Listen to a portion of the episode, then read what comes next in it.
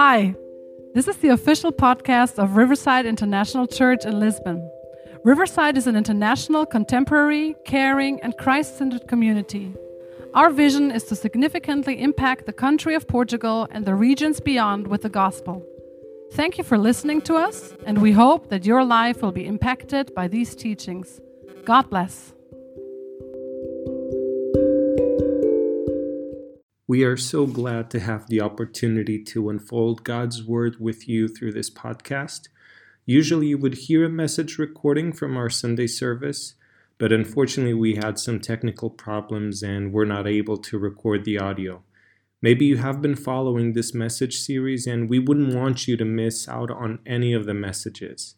So today, I get to speak directly to you, listener of this podcast about the fourth church of Revelation in our message series entitled Dear Church. If you have been following this series, you will have noticed these letters in Revelation are quite direct and straight to the point. Maybe not the easiest of messages to digest, but we believe in the power of the Word of God and that they will bear much fruit in our lives. One way to think about them is by comparing them to open heart surgery. We would never choose to undergo such kind of surgery unless we really had to. But if we had to, we would hope that our doctor would be a specialist and have all the information and tools necessary to make us better. In our lives, our complicated and complex lives, Jesus is this surgeon who knows our hearts and knows how to fix them. As uncomfortable as it might be, as His church, we gratefully accept His care over us. We have already spoken about several churches. We started at Ephesus, moved up to Smyrna, then Pergamum, but now we turned the corner and are coming back down to Thyatira.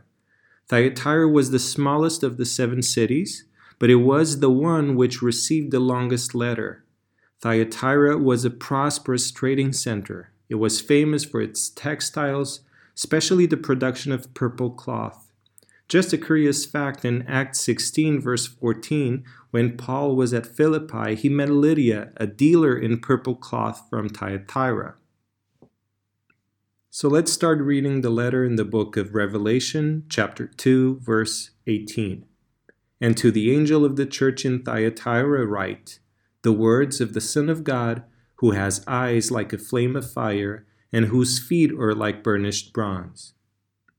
As we saw in the previous messages to the churches, each time Jesus introduces himself in a unique way. The expression Son of God describes his deity. Because Jesus is God, he has the right to judge, and this church needed judgment. Now, I know that oftentimes the word judgment makes us uncomfortable. We don't like to talk about it anywhere, never mind church. Possibly because we have different interpretations of the word or maybe just because we don't believe anyone has the right over our lives. But in this letter, Jesus did introduce himself as the Son of Man, an expression that describes his humanity, the one who understands our struggles, because that is not what he is doing with this church. This church needed to be reminded that he is the one who judges and has the right to judge because he is perfectly loving, perfectly true, and perfectly just. Jesus not only has perfect authority, but the second thing about his description is that he has eyes like a flame of fire. This expression also suggests perfect discernment. Jesus sees right through us, right into us. He knows every thought, every motive, and every attitude. We might fool somebody else and even ourselves, but God knows the real us. God knows what is in our heart individually and as a church. John MacArthur said, A church may feel satisfied with itself, have a good reputation in the community, or even with other churches. But the penetrating eyes of the Lord Jesus see it as it really is. And this should make us think about what is God seeing inside our hearts right now? What would He find in our behavior as individuals or as a church? The third thing about His description is that he has feet like burnished bronze, shining bronze. Bronze often symbolizes judgment in the Old Testament, particularly in the tabernacle with the bronze laver for ritual washing. These feet of bronze indicated perfect power, strength for executing judgment. This week at Bible study, we saw a passage in the book of Ephesians that described God's wrath. Oftentimes we forget to see God as the judge of all mankind and will inevitably punish the sinner. Romans chapter 2 verses 5 to 8 say, For there is going to come a day of wrath when God will be the just judge of all the world. He will give each one whatever his deeds deserve. He will give eternal life to those who patiently do the will of God, seeking for the unseen glory and honor and eternal life that he offers, but he will terribly punish those who fight against the truth of God and walk in evil ways. God's anger will be poured out upon them. God is clear that we all have two choices in life pursuing the will of God or not pursuing the will of God. What is the will of God? Jesus explained it when he said in John chapter 6, verse 40 For this is the will of my Father, that everyone who sees the Son and believes in him may have eternal life, and I will raise him up on the last day. So, this is God's will for you and for me to believe in Jesus. The word believe in the Bible means more than simply agreeing in our minds that something might be true. It means trust, that we believe so strongly in God that we are willing to commit our lives to Him and live the way we know He wants us to live. Suppose you were walking along a path and you came to a bridge that crossed a deep abyss. You might look at it and believe that it would hold you, and you might even see other people walking across it, so you know it would hold your weight. But so far, your belief in the bridge is only in your head.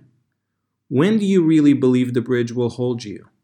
You only really believe it when you are willing to commit your life to it and actually walk across it. It is the same way with Christ. Yes, we can believe that God exists, but God wants us to come to know Him personally. He has bridged the gap between us by sending His Son to remove the barrier of sin and become that bridge. God is going to bring judgment if you continue standing in the same place, but you believe that Jesus gave his life to save you, you cross the bridge that brings you to safety with God forevermore. To believe in Christ is to commit our lives to live by faith in who Jesus is, to trust him personally as our Lord and Savior. If you've been living outside the will of God, our prayer is that you will come to truly believe in Christ and commit your life into following Him.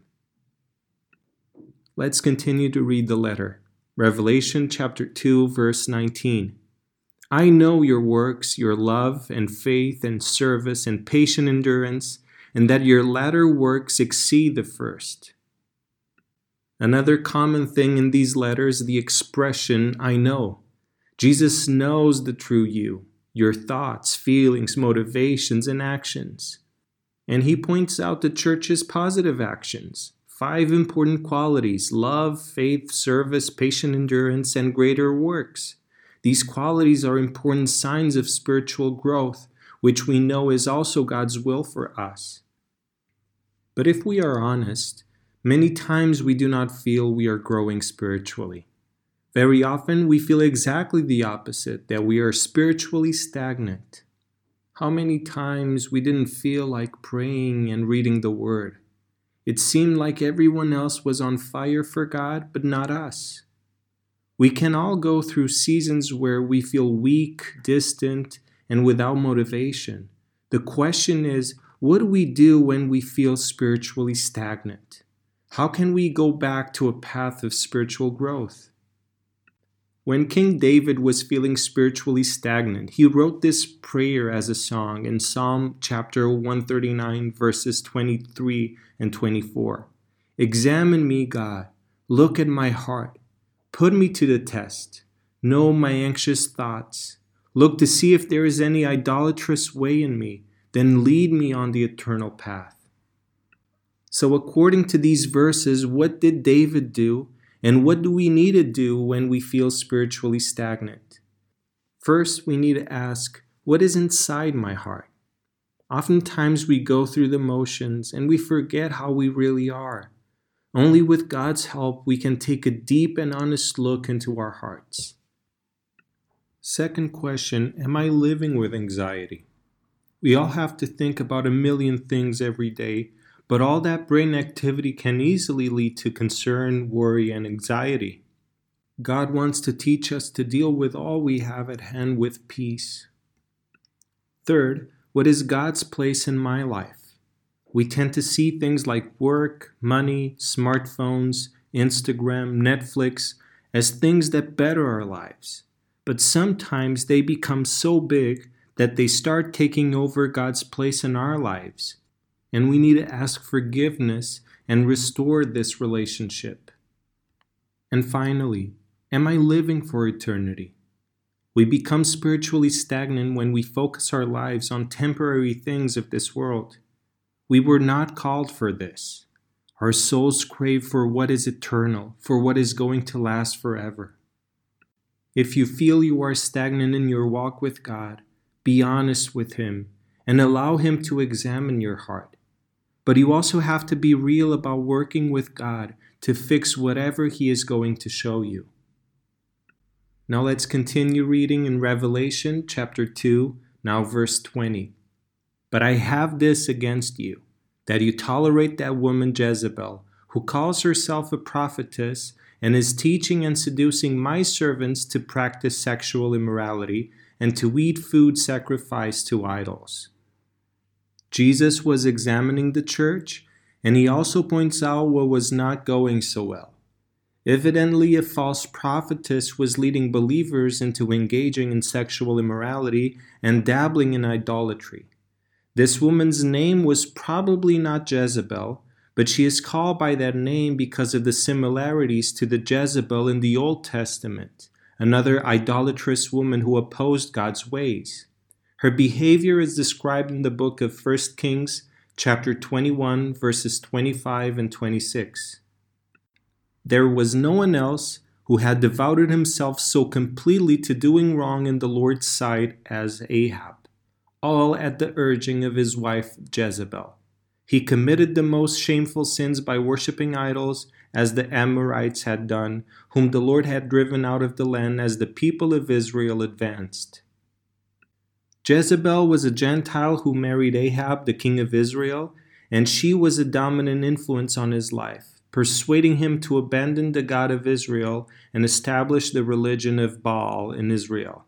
You can read more about her story in the Old Testament and understand the extent of her wicked ways. Jesus uses the story of Jezebel for the church to understand that they were being led away from God just like Ahab was. Thyatira had the opposite problem that Ephesus had. The church at Ephesus could not tolerate evil or false teachers, but they did not have love. Now, here's a church that had lots of love, but they had become tolerant to false teachers. Tolerance without boundaries is dangerous. The church should be the gathering of repentant sinners and not indulging sinners. If Satan cannot destroy the church by persecution, which he tried to do in Smyrna, and if he cannot destroy the church with temptations in popular culture, as he tried in Pergamum, he will try to destroy the church by corrupting it with evil and false teaching. That was his strategy here in Thyatira. There needs to be a healthy balance in our lives and in our churches. We need to love, but we also need to not tolerate sin.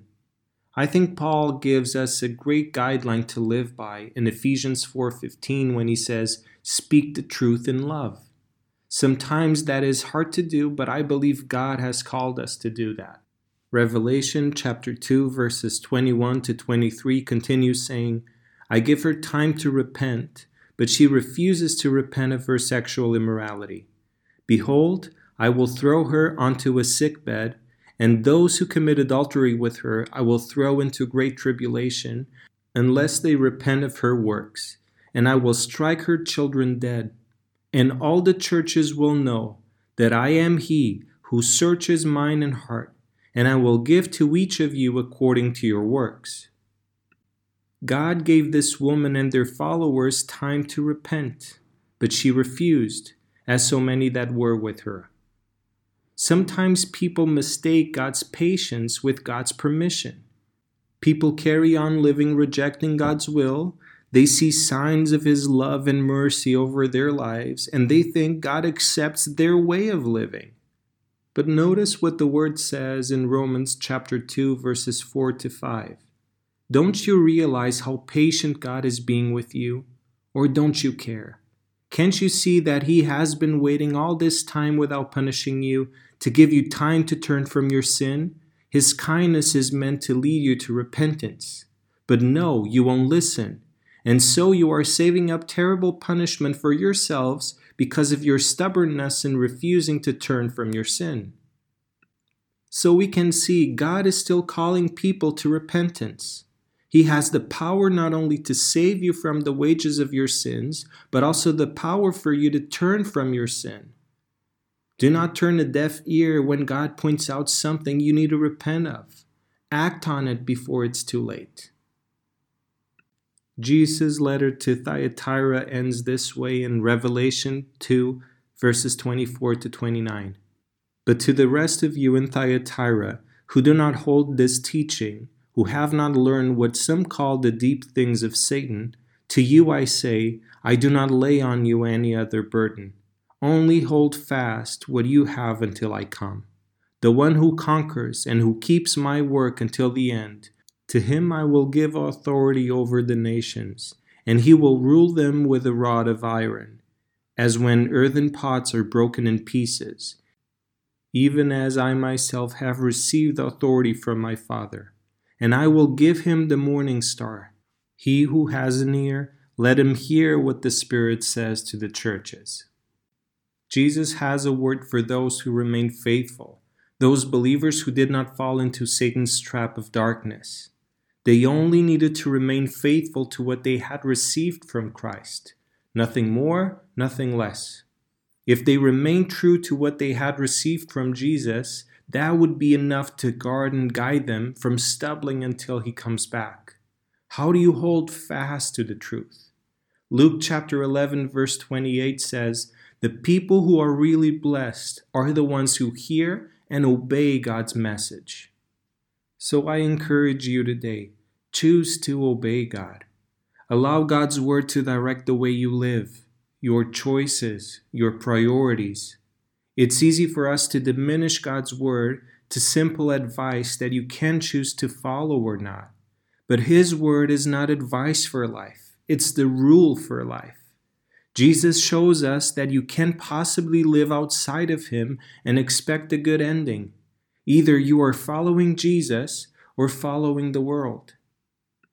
1 John chapter 2 verse 17 says, "The world is passing away, and with it its shameful pursuits and ungodly longings. But the one who does the will of God and carries out his purposes lives forever." Following the world will never offer you anything good. All the pleasures and freedoms it promises you are nothing but lies. The world is not telling you the truth, but God has shown us the truth in Jesus Christ, and He grants us real, abundant life. Jesus promises victory over everything the world throws at you. If you continue reading the book of Revelation, you see that Jesus here is referring to the end of times but we can already start to live in this victory today. As children of God, we already have the morning star. Another way Jesus is described in Revelation 22:16. Jesus gave himself to his church, and we will fellowship together forever. So as I end this message, let me ask you, are you holding firmly or are you wavering to the hope? Being very honest, are you following the world or following Jesus? Or maybe you are living in a season where you feel spiritually stagnant. If this is you, I encourage you to pray right now and invite Jesus to come examine your heart. Ask Him for His power so that you can live for Him wholeheartedly. If you have lost motivation, you feel empty and dry, come to Jesus as you are, for He has the power to satisfy your soul. May God bless you.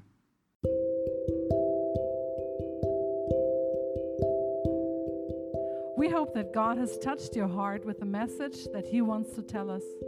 If you would like to be updated with the things that are happening in our church, you may follow us on Facebook and Instagram by searching for Riverside Lisbon. Thank you for listening.